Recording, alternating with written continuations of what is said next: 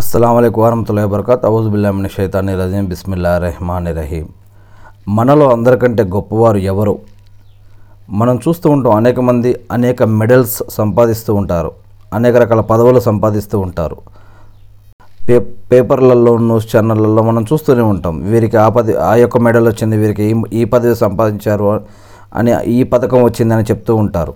కానీ ప్రవక్త మొహమ్మద్ అస్లం గారు ఒక విషయం చెప్పారు. అదేంటంటే ప్రపంచంలో అందరికంటే ఉత్తములు ఎవరు అని అంటే గనక మీలో ఖురానుని ఖురాన్ అనే గ్రంథాన్ని నేర్చుకొని ఇతరులకు నేర్పించిన వారే అందరిలో కంటే కూడా ఉత్తములు అని ప్రవక్త మొహమ్మద్ సల్లా అస్లం గారు చెప్పారు అని హజరత్ ఉస్మాన్ బిన్ అఫాన్ రజల్లా గారు తెలియజేస్తూ ఉన్నారు.